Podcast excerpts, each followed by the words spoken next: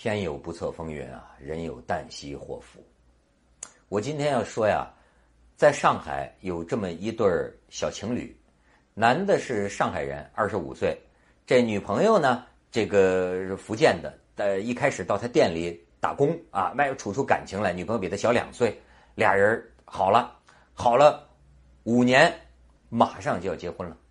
那结婚之前要去看一下岳母，岳母在余姚，他们小两口就开车呀去拜见一下这个岳母大人，然后这回来到上海就要登记结婚，就在这个时间点上出了无妄之灾。就是这个男的呀，前一天晚上没睡好，那么第二天开车回上海了，就让这个女朋友开。这女朋友开车呀是个新手，这个男的在副驾驶那儿坐着就睡着了，然后车过这个杭州湾大桥的时候，这男的呀被这个女朋友一声惊叫惊醒了，一睁眼的时候车已经撞到这个旁边的这个撞向旁边的护栏。这个男的最后的记忆就是说大喊了一声刹车，你看这女的光顾着尖叫，忘了都没刹忘了刹车，这车他说到后来这男的失去知觉了，撞了护栏了，送到医院，颈髓损伤，终生瘫痪，下半身瘫痪，需要终生护理。这个女朋友呢，在推他进这个 I C U 的时候啊，跟这男的说：“说你就是坐上了轮椅啊，我也永远对你好，我也要好好护理你，照顾你。”这男的听了很温暖，而且这个女的还给他这个未来的公公啊，就是这男孩他爹呀、啊。还发短信，曾经发过短信说我出去挣钱去啊，我出去挣钱去帮他养帮他养病啊。这个里边啊，你看如此亲密，几乎就是马上就是夫妻的这两个人，但是呢这个车祸的责任造成他这个终生瘫痪的这个责任完全是女驾驶员，就是这个女朋友。那么于是呢事情变成了什么样？这女的当时虽然这么说，但是两个星期之后不见人影了，失联了。这男的给他打电话，这女的都不接了。哎呦，这下这男的再算是哎世态炎凉啊。这男的说的一句话我觉得很有意思，他说呀，他说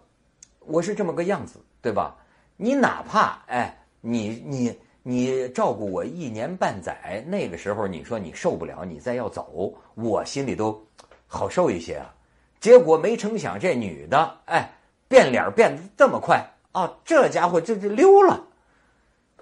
这还有个责任。所以这个时候这男的这种种种不甘心啊，使得他告上法庭。最近传出的新闻就是法庭判了，你这女的当然是这这肇事者呀，女的要赔男的一百七十多万。这个事儿啊我觉得挺有意思，就是嗯，前两天我跟我的几个老哥们儿我们在一起聊啊，呃，人呐、啊、是不能用这个六零后七零后八零后这么来分的啊。首先我要说这是个伪概念，但是这个不耽误大家经常爱这么瞎聊。就是说呃，我们就是说今天的这个年轻人哈、啊，和我们这个岁数的人有什么不同？大家一个共同的感觉就是说啊，我们这个岁数的人啊，这个道德负担比较重。其实有的时候啊，哎呀，长痛不如短痛。实际有的时候你这种道德负担，所谓这个情谊的这种负担呢、啊，实际上这这这个会害了更更会会害人更深，对吧？但是相比之下，还是觉得就说哎，现在的有一些吧啊，有一些年轻人，哎，他的特点就是他没他没有太多的这种的道德负担，哎。甚至翻脸不认人，变脸变得特别快，就大家有这么一个感觉，不知道是不是本身时代就越来越快了，是吧？一切都在快速变换。但是落实在这个事儿上，这女的显然你是有点忒过分了啊！当然咱这没有采访过女方，不知道她究竟是什么原因了，但是估计就是说，你看，我从来不会嗯，去考验什么感情啊，考验什么别人的这种危难时刻的这种人格，因为我对此啊本身态度就比较悲观，我觉得人性如此。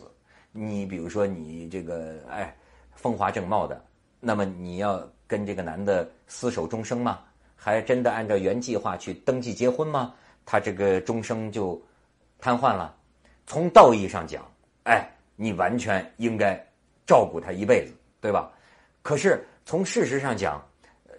这个女的她有别的考虑，我觉得是能理解的。你那那那那那那那那怎么着呢？我听过那样的故事，就是说这个丈夫截瘫，老婆照顾丈夫十年，十年那对于这个女的来说，也也也很不人性啊，对吧？那那也没有夫妻生活，而且一独立难支啊，照顾这个老公。最后就是你知道现在有三口之家，过过了二几十年了，三口之家就是这女的再招一个，再找了一个男的，哎，这女的跟这男的同居一屋，隔壁就是她的老公，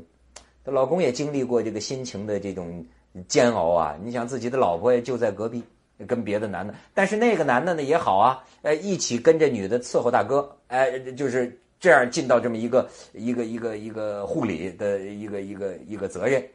所以你看，也有这个人生的种种无可奈何的处境啊，也就有种种无奈之下的选择和办法。但是呢，落实到这个女的这个事儿上来说，我还想起来，就是这个女的啊，是真属于忒快了点儿。你像这小伙子说的那个，就是说我这情况我也能理解。你有的时候感情你发现没有，表现在快与慢。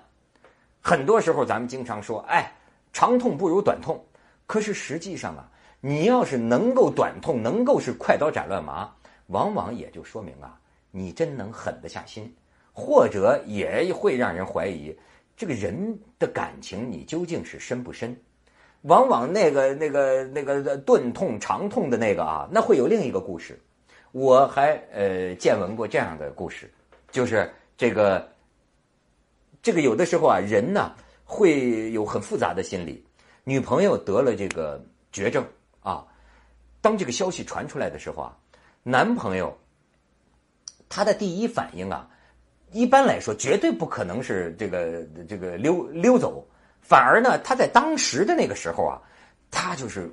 关心，哎，甚至啊他被他自己的这种感情啊所感动，哎呦，那真是无微不至的，而且向这个女人承诺。甚至于啊，这个有的时候，这个周围人、周围的朋友圈都赞赏这个男的，说你瞧瞧人家这个男的啊，就是最后这个女的绝症啊，又给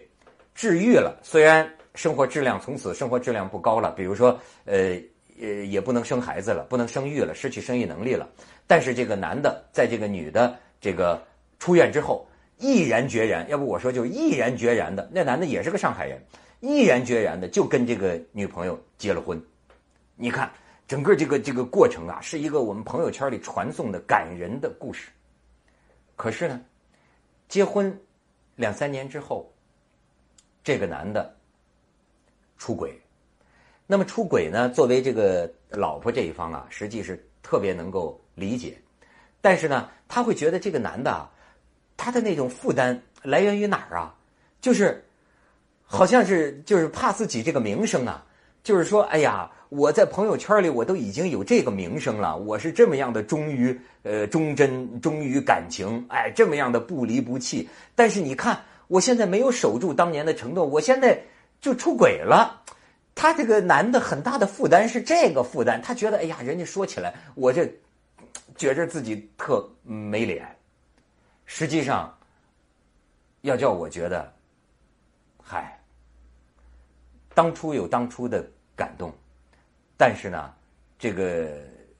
到后来发生的任何变化，我觉得也完全可以理解。人就是这么一种动物，你要当圣人吗？或者你要当情圣吗？对吗？有没有？可能有，但是对于大多数一般人来说呀，谁真能做到一以贯之，从一而终了？